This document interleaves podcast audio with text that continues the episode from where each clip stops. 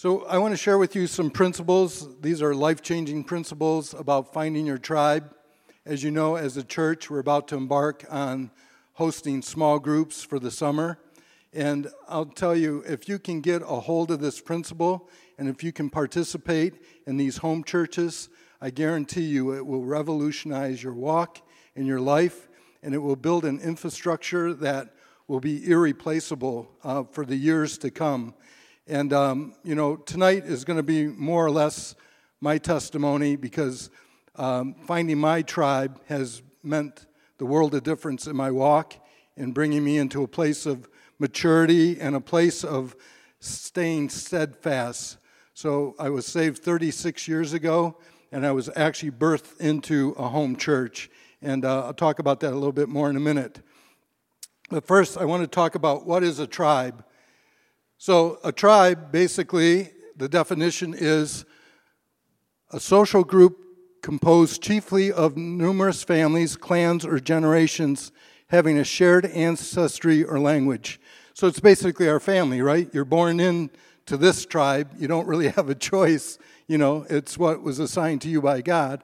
Or number two, a group of persons having a common character, occupation, or interests. So, your tribe can be built around something that you're really interested in. You know, maybe it's sports, maybe it's music. Um, you know, this is a little tribe up here, right? When when they practice and they spend time together and they learn to um, flow in the spirit together on their instruments, they're acting as a tribe. Amen.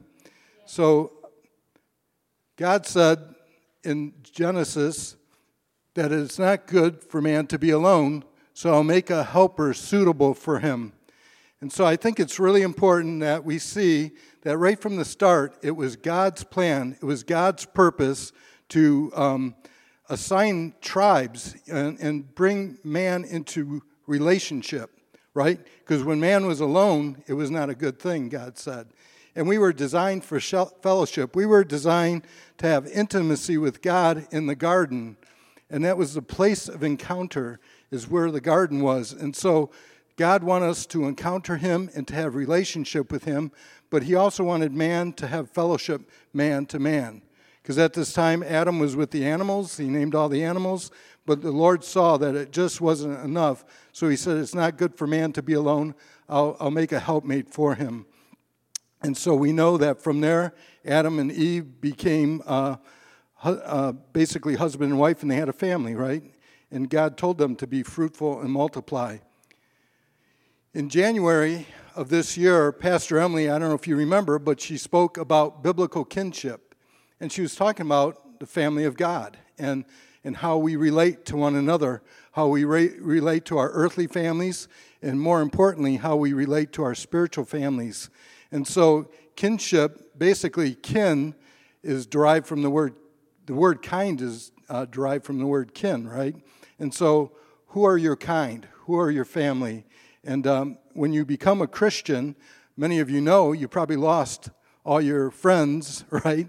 You lost your earthly connections, your earthly friends, but you gained a whole new spiritual family.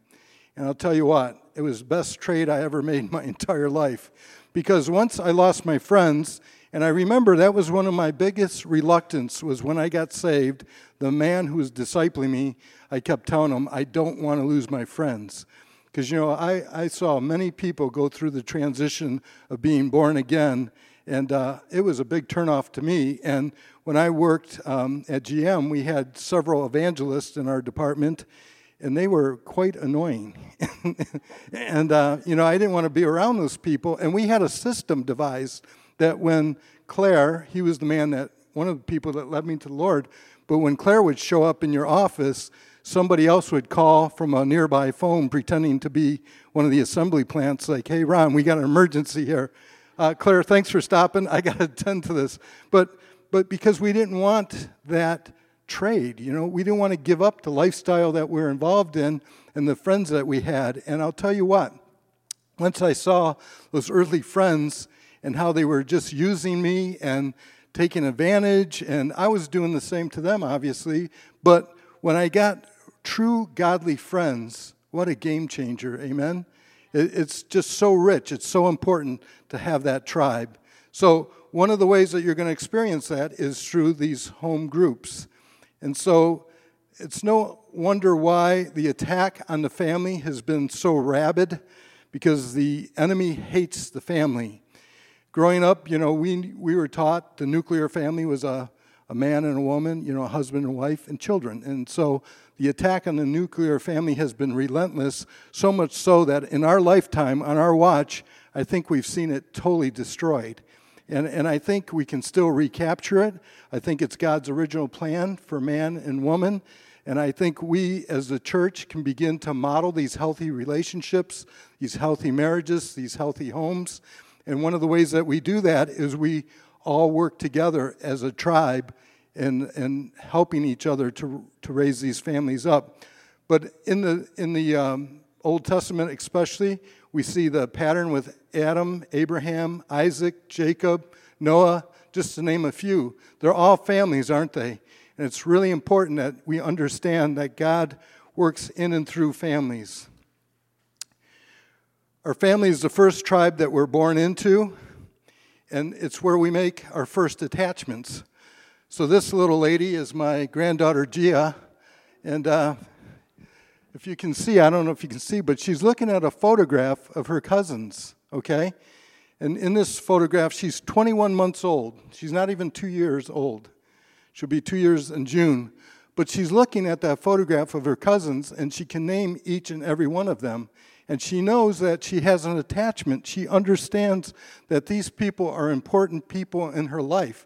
And when she sees them, I don't care where it is, if we're in a crowd or if we're all meeting up somewhere, Gia instantly recognizes her cousins and uh, you know walks past the strangers and will walk right up to her cousins and hug them and kiss them and and uh, call them by name because we have attachments, don't we? When, when we recognize, when we know our tribe. And once you begin to know your tribe, there's nothing else like it. Your heart kind of leaps when you see them, doesn't it? And so here I'm just amazed at this two year old, and she already understands the attachments and the importance of being in a tribe. Um, Israel was divided into 12 tribes. We know that, right? 12 family units. And that was very important. And it was God's setup that, that worked through tribes. Jesus used a small group model, didn't he? I, I like the slide. It says Jesus was in a small group. I'm just saying. Life change happens in small groups. You know, if you want to stay stagnant all your life, just isolate, right? Just, just go off on your own just be a loner, and I guarantee you, you will stagnate. You will not grow. But if you get involved with other people, if you get involved with, with a group, all of a sudden things change. And I really encourage you to do it because people, when they get together, they push each other, they pull each other up, they encourage each other. And if you have that going for you, nothing is impossible, especially if they're rooted and grounded in Christ which is ideally the group that you're going to search out, the tribe that you're going to search out, because when you make those connections and you start walking together, there's safety in numbers, isn't there? And there's, there's that camaraderie that you just can't replace. And that's why people join clubs and things like that. But those things are good as long as you have an interest in those things. But there's nothing like Christianity because it's a lifestyle, isn't it? and that's where change happens. And just want to encourage you if you're not in a group, that's the thing that you want to look for. Um, so, Jesus' small group model basically talks about how he had the multitudes, right? So, we see Jesus in action and he's teaching the crowds.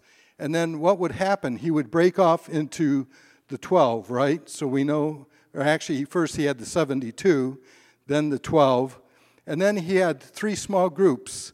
And, um, you know, I, I, never really researched it. When I took the time to do it, scholars have divided um, the 12 into these three groups. And so the first group, you have Simon Peter, Andrew, and James and John. And that's probably the group that we recognize the most because when we hear gospel stories, gospel accounts, these guys are pretty prominent, aren't they?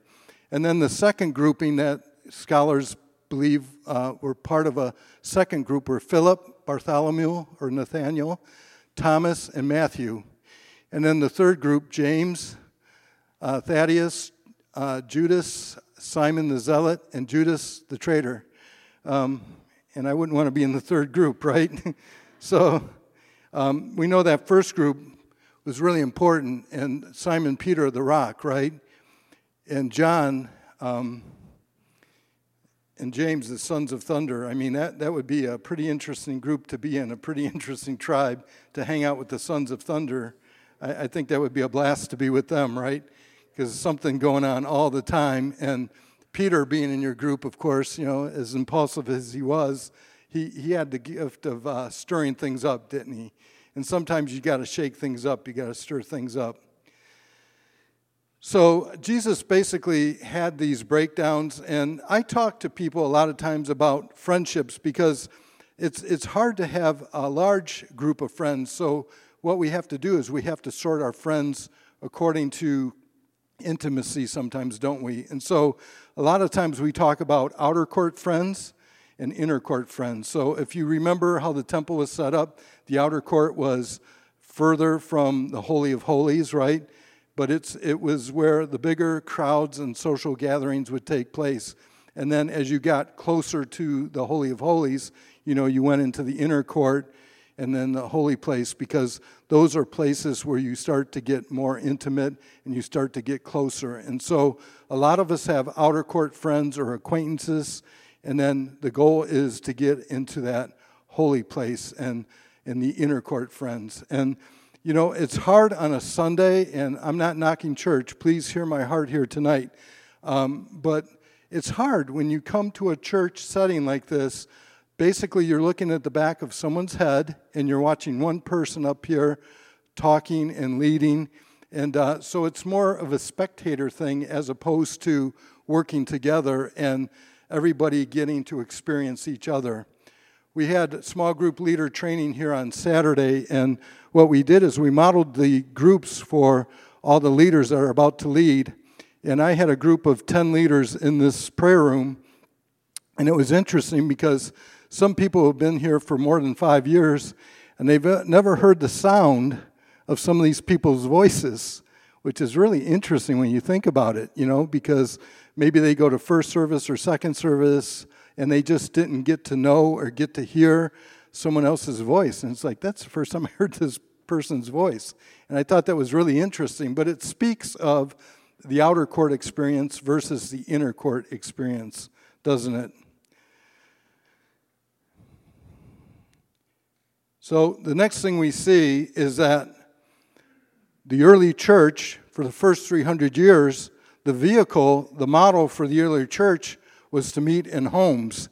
And so we have these scriptures that go through and explain to us that here are uh, two, four, five examples of churches that met in the home, right? So we know that they used to meet in the synagogue and then they came to the temple court but it said that they met from house to house. And so let's look at a couple of scriptures. I don't have them on your outline. I have the scripture reference, but um, I'm just going to read them real quick. So the church that met at Lydia's house, many of you have heard of Lydia before, right? She was the woman who was a dealer in purple cloth. So she was a businesswoman. They assumed she was pretty affluent, and they assumed that she had a pretty good sized house to host this house church. And it says in Acts 16 after Paul and Silas came out of prison, they went to Lydia's house where they met with the brothers and sisters, encouraged them, then they left. So, you know, here's an example of an early church, and it met in a home. The upper room, of course, is probably one of the most notable home churches. And it says in Acts, on the first day of the week, we came together to break bread. Paul spoke to the people, and because he intended to leave the next day, kept on talking until midnight. There were many lamps in the upstairs room where we were all meeting. And so, again, a perfect description of a home church. So, we all know that the Holy Spirit at Pentecost broke out at this home church meeting and talk about encountering God. When you're in a group of people who are like minded and who are running hard after God, guess what? Things happen, don't they? Aquila and Priscilla's house in Romans, it says, Uh, greet Priscilla and Aquila, my co workers in Christ Jesus. They risked their lives for me. Not only I, but all the churches of the Gentiles are grateful to them. Greet also the church that meets in their house. So here we have these home church leaders, um, Priscilla and Aquila, and they not only hosted it, but they led the house church, the house church, and they were making a huge impact, weren't they? Um, so much so that that they laid down their lives, they risked their lives, and so you know we quote the scripture all the time that greater love has no one who lays down their life for a friend, and you want those kind of friendships that people will lay their lives down for. Um, people who will go the distance for you, people who will go to the mat for you, people who will give out of their own abundance, and not sometimes out of their abundance, even sometimes out of their lack to help their fellow brother and sister. And they do it because they have relationship, right? And, and they want to help out. They want to help see others succeed. Uh, Nympha's house in Laodicea. Give my greetings to the brothers and sisters at Laodicea and to Nympha and the church in her house. So here we have another home church leader, and it's a lady leading the the charge there. And Archippus' house in Philemon 2 says, Paul, a prisoner of Christ Jesus, and Timothy, our brother, to Philemon, our dear friend and fellow worker, also to Phia, our sister, and our Chichippus, our fellow soldier, and to the church that meets in your home. Grace and peace to you from God our Father and the Lord Jesus Christ.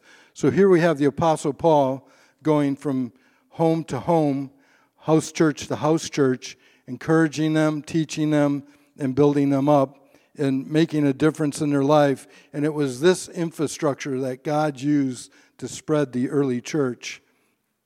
You know, I think sometimes we think it was this big, organized mechanism, and instead it was small and organic, wasn't it? So, what did they do in these home churches. And many of you know the scripture Acts 2:42. You probably know it by heart, right? And it talks about that they devoted themselves to the apostles' teaching, to the fellowship, to the breaking of bread, and to prayer. And it's really important that you understand these four elements because when you're in a healthy group, you'll see all four of these elements at work in these groups.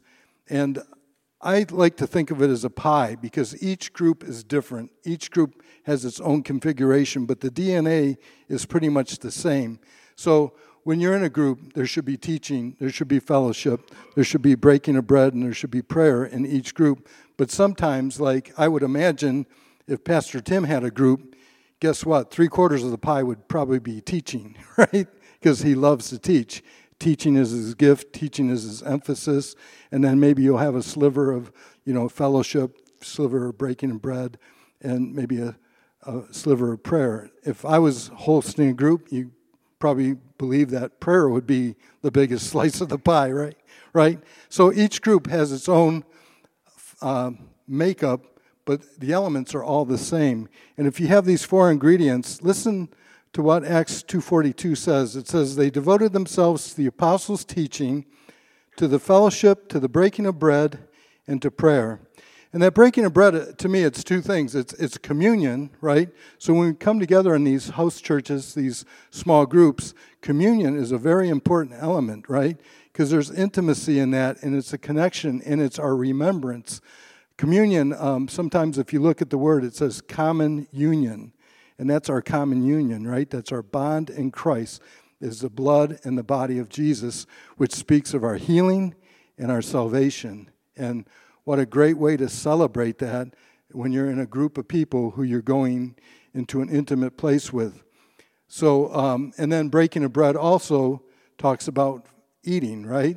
And when we get together as Christians, and not even as Christians, even in the, the secular world, Food bonds people, doesn't it? Food brings us together. Food really uh, brings a lot of joy and a lot of fellowship. So there's always food at every fellowship. And then, of course, prayer. And prayer is what knits our hearts together, prayer is what bonds us close. If you want to grow in intimacy with somebody, just start praying with them. And um, that's why we tell people, you know, a man and woman that aren't married shouldn't pray together, um, you know, alone, because it really inspires intimacy. And, you know, I remember when my wife and I were uh, dating, and this is before we were saved, and we found um, a pastor because we were both brought up Catholic, but we were transitioning into Protestantism. And uh, so we found this pastor, and he would tell us that when his wife and him would pray, it was like the most intimate thing they could do. And we would, after the meeting, go in the car and we'd laugh like, how can prayer be better than any other form of intimacy? And uh, but this guy, he was so sincere and he meant it. And later on, when we discovered the power of prayer and how it knits you together, it's it's amazing. And I'll tell you, we totally understand now, you know, years later, what that pastor was talking about. So, prayer together in a group really does foster intimacy. Okay. I think COVID 19 has taught us a lot of lessons, but I think one of the things it showed us was that how isolation is not a good thing. And in counseling, you know, a lot of people that I'm counseling now, and counseling kind of goes in waves. You know, you'll see certain themes emerge in counseling, and you know, sometimes you'll see a, a rash of divorces or um, you know, teen problems, or you know, you can always tell what wave is going through the church. And uh, the the most recent one, of course, is loneliness and isolation. And during COVID, I think people realized that they lacked a lot of attachments, they lacked a lot of connections. And so now my job is trying to minister to them and try to take them through, you know, the importance of having these connections that I'm talking about tonight. Because when they discovered that they had nobody to fall back on, nobody to call, nobody to lean on, nobody uh, visiting or uh, providing for them, it was a real eye opener. It was a real wake up call. Like, what have I done with my life? Who have I invested in? And who's invested in me? And so, a lot of times during something like that, you really tend to take inventory, don't you? My uh, daughter and son in law recently bought a farm out in Oxford, and it's got a stable. And my daughter's dream was always to own horses. And so now she's starting to acquire horses. And when they got their first horse, uh, the trainer told them, they said, You can't just have one horse. And if you've ever done the math of owning a horse, it's astronomical, right? So when they got the news that you can't just have one horse, they're like, What are you talking about? We can only afford one horse. They said, No, you have to have more than one horse because horses are herd animals. Horses are social animals, and horses need other horses around them in order to thrive. If you leave a horse on its own, it will start to languish. It will start to um, get depressed, basically. And you know what? I was thinking about that, and that's us, right? Humans are herd animals. Um, there's a few hunters in the crowd, I'm sure, but if you're not a hunter, you're, you're definitely in the herd. And so the herd animals need that social interaction. We need that social connection. We need each other. And even the most staunch loner, I think, at, at certain times realizes I need some interaction. I need some people in my life. I need some people to help support me in my, my humanity, right? So, Christianity is totally a team effort. Um, love auto racing, and I love this image because this talks a lot about who's on your team.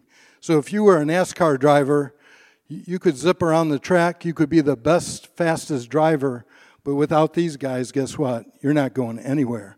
Because these guys, they're your team, they're your crew, they're your tribe. They're responsible for making sure that your vehicle has fuel. They're responsible to make sure that you got fresh tires and good rubber on your car for the traction that you need. Um, they're responsible for any repairs on the spot. And, and they're responsible for being quick about it, right? They run to the driver's aid and they try to get the driver back in the race as fast as they can. And this is what we need in our lives. And again, the place where you find this is in your small group, right? because you start to make those connections. And guess what? You discover each person's giftedness. Like the guy who's uh, probably washing the windshield doesn't have the strength to hump those tires like these guys do. They come over the wall with these things, right? And they throw them on the car and then they wheel them back. And it takes a lot of strength. You know, the jack man here, you know, he has to be very precise in landing that jack at the exact point um, on the car to get it lifted up. The fuel guy has to make sure that the fuel is going in quickly and that he gets all the fuel in the car so that the tank is full when the car leaves its pit stop. And so each and every day when we make our pit stops, who is it that's running around you and who's getting you prepared to stay in the race and to win the race? Amen? And you may not be the driver every time. Maybe you'll be on the crew for somebody else. But we need to practice, we need to drill, we need to be there for each other. And this, to me, speaks mostly about the fivefold ministry. And as you know, we are a fivefold ministry church. You know, we teach and we preach all the time based on Ephesians 4. This was my ordination verse, so it's very near and dear to me. And Ephesians 4 said, So Christ himself gave the apostles, the prophets, the evangelists, the pastors, and the teachers to equip his people for works of service, so that the body of Christ may be built up until we all reach unity in the faith and in the knowledge of the Son of God and become mature, attaining to the whole measure and the fullness of Christ. And because we're a fivefold ministry church, I love the fact that we can point to these subgroups. We can point to these tribes within the church. So, one of the tribes that's very near and dear to me is the prophecy team, right? And so, we've trained up a group of people who identify with the gift of prophecy and they desire to use that gift to bless others in the body. So if you've never been to our prophecy rooms, sign up in the lobby here at the, at the uh, information center and, and experience it because these people pray all the time, they're interceding all the time, and what they do is they speak prophetically over people who sign up and go to these prophecy rooms which are held on the first and third Wednesday of the month. And so this team delights to do this. This is how they give back. This is their role in the race. Is when you get a prophetic word, guess what? It, it sets something in you, doesn't it?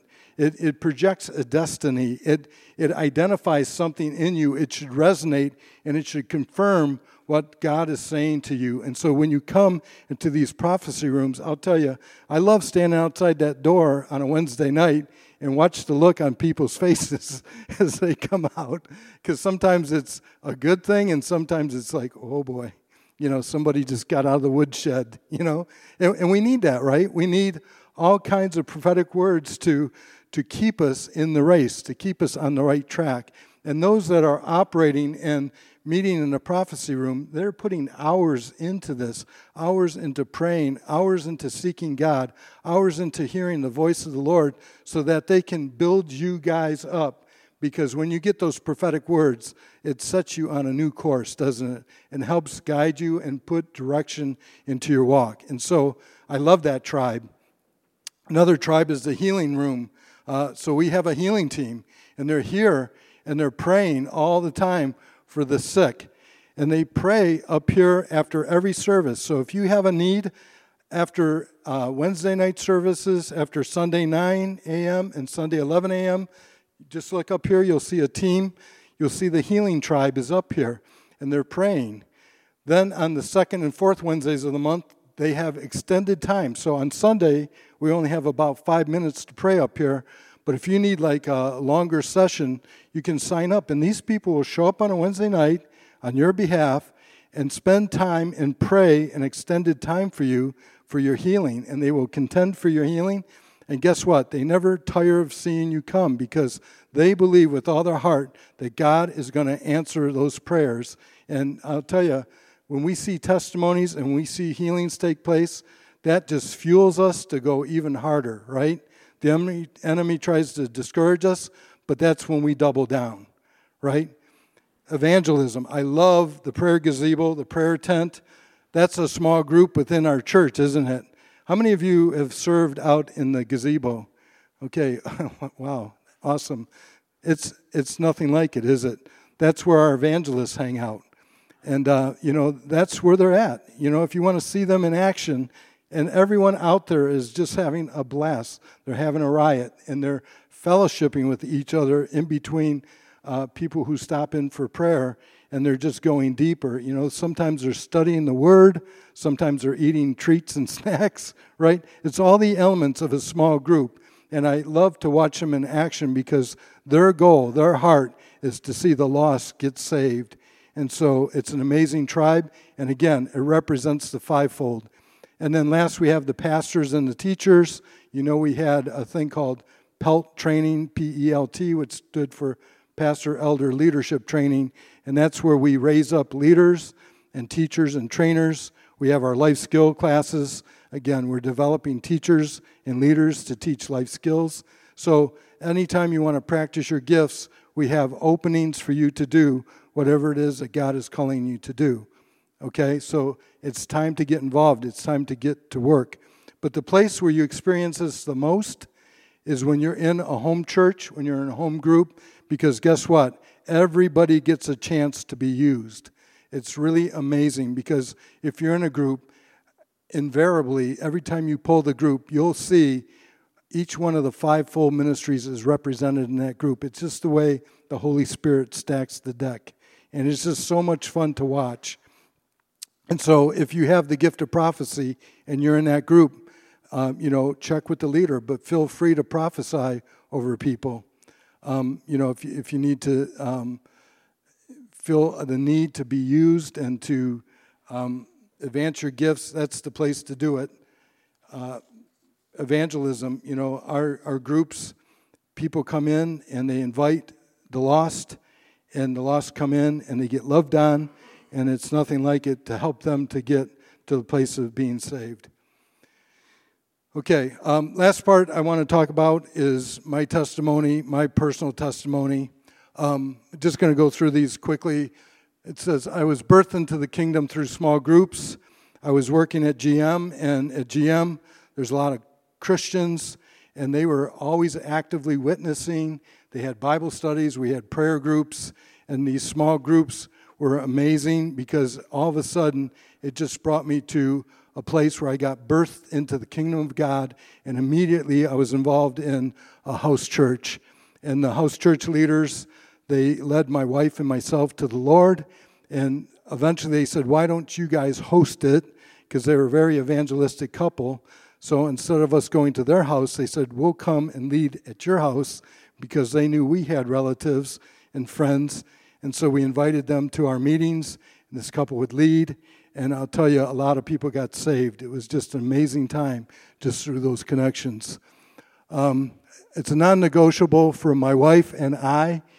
Kind of a mistake on the slide, but my wife and I, for 36 years, I'm not saying all 36 years, but probably 30 of the 36 years, we've been involved in a small group um, where we come together and, and grow in the Lord.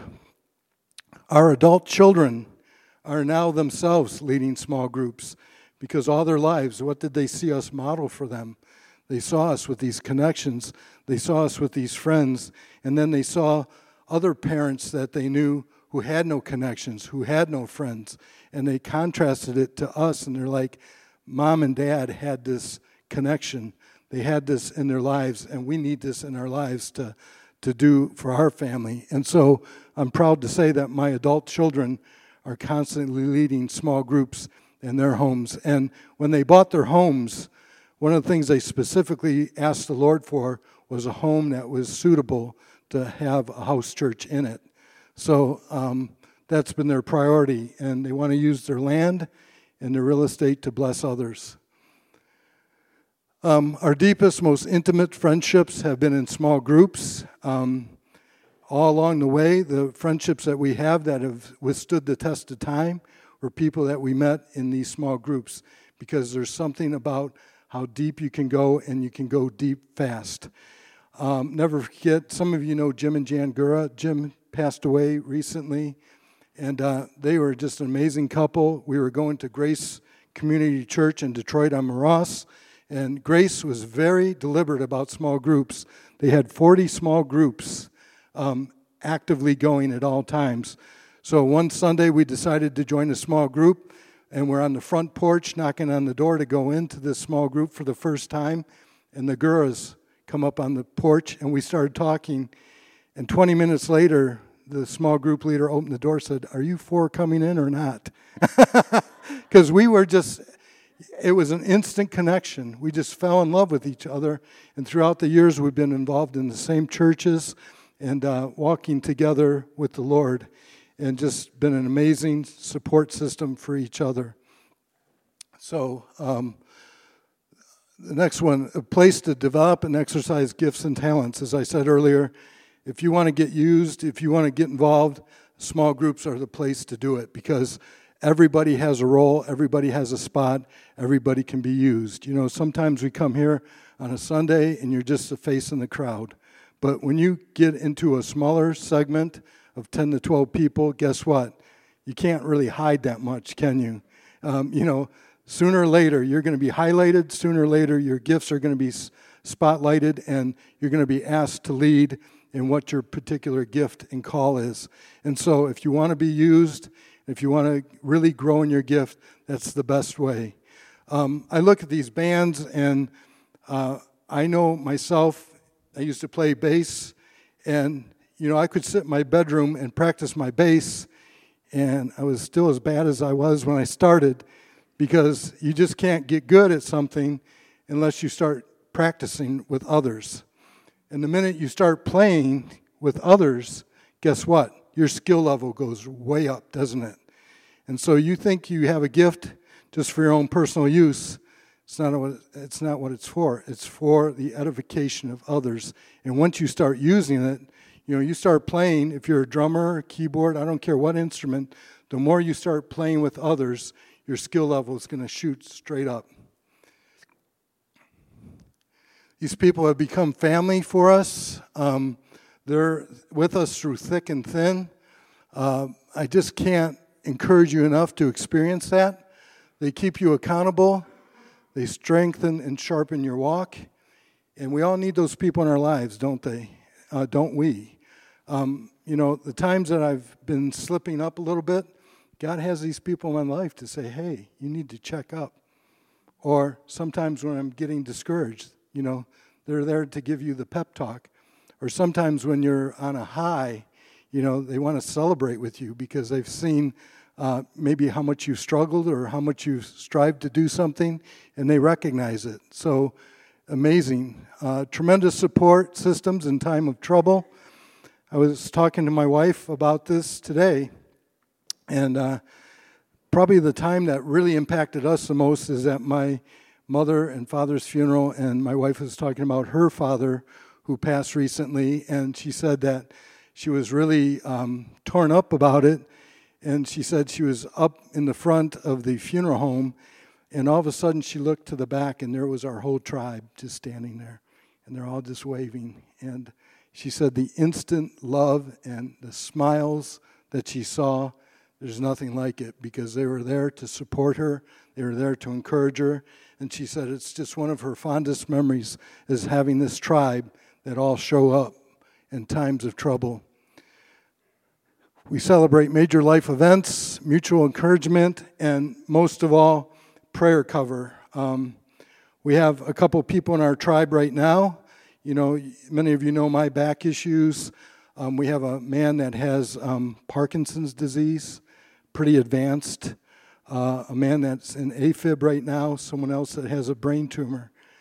And every morning from 7:30 to 8 a.m., we have a conference call and we've been doing this for over a year, uh, 365 days. We don't miss a day.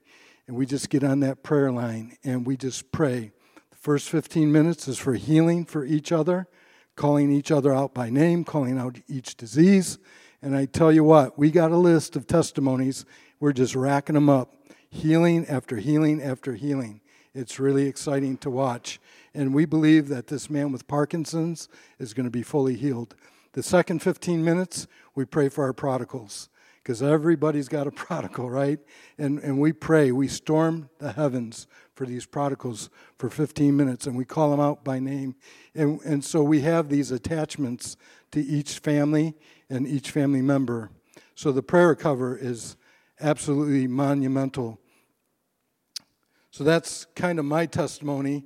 And uh, here's, here's my tribe right here. Just I'd show you a picture of it. And I put Revival Tribe. They call themselves Revival Tribe because we're contending for revival, doing life together. And that's what it's about, doing life together. So this lady on the far right here, if, oh, if it looks like uh, she's got her pajamas on, she does because we had just spent uh, three days and two nights together. And uh, so not only do we meet on Thursdays, but we do weekends away. Tomorrow we're all going to a movie, movie night. Um, and if you can just look at those faces, I mean, the joy that we have when we get together, the joy that we spend time together.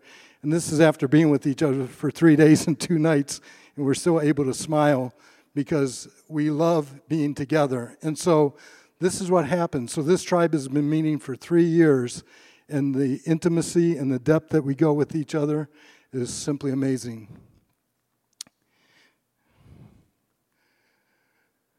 So, um, I'm just going to end with finding your tribe. And so, you have an opportunity to find your tribe within this church. And so, hopefully, this isn't the first you've heard of it, but just want to encourage you to go to our website or if you're uh, a younger person, you know what QR code, codes are. COVID taught us that, right? So you just hit that QR code, or you can go to our website, c3roseville.org, look for this home group uh, graphic, and then just click on it. And what will happen is it'll take you to the groups. Okay, so if you want to be in a group, these start in June. What you do is the first grouping you'll see is Small groups, adult only, small groups, child friendly. Okay? So if you're looking for a group, if you have children and you want to bring your children, look for a child friendly group. If you're an adult, you don't want to be in a group with kids, take the adult only. And once you click on that, it will take you to the next uh, screen, and then you'll see the groups, okay? And you'll see who the leaders are of the group. Uh, this first group, the Shikes and the Hashaws, they meet on Thursdays. So Terry Scheich and Katie are going to lead the group, and Susie Hashaw is going to host the group at Susie's house. So if you hit that open button, it gives you all the details, all the particulars about their group. You know, uh, do we have pets? You know, um, do we meet upstairs? Do we meet downstairs? You know, is it a barrier-free home? Things like that. Um, where they meet, there's actually a map to show you where they meet, and so they meet Thursdays at 6:30 and they'll start on June 2nd. The Shocks, many of you know Chuck and Debbie Shock, um, they're on Monday nights. So what you would do is you just scroll through until you find the group that you want to be in, and then you just click um, the join button down here at the bottom. And once you do that, you're in. But I got to tell you right now, you Wednesday night people got the advantage because registration opened Sunday, and we're limiting each group to 10 people. It's actually 12 because the leaders don't count as the 10.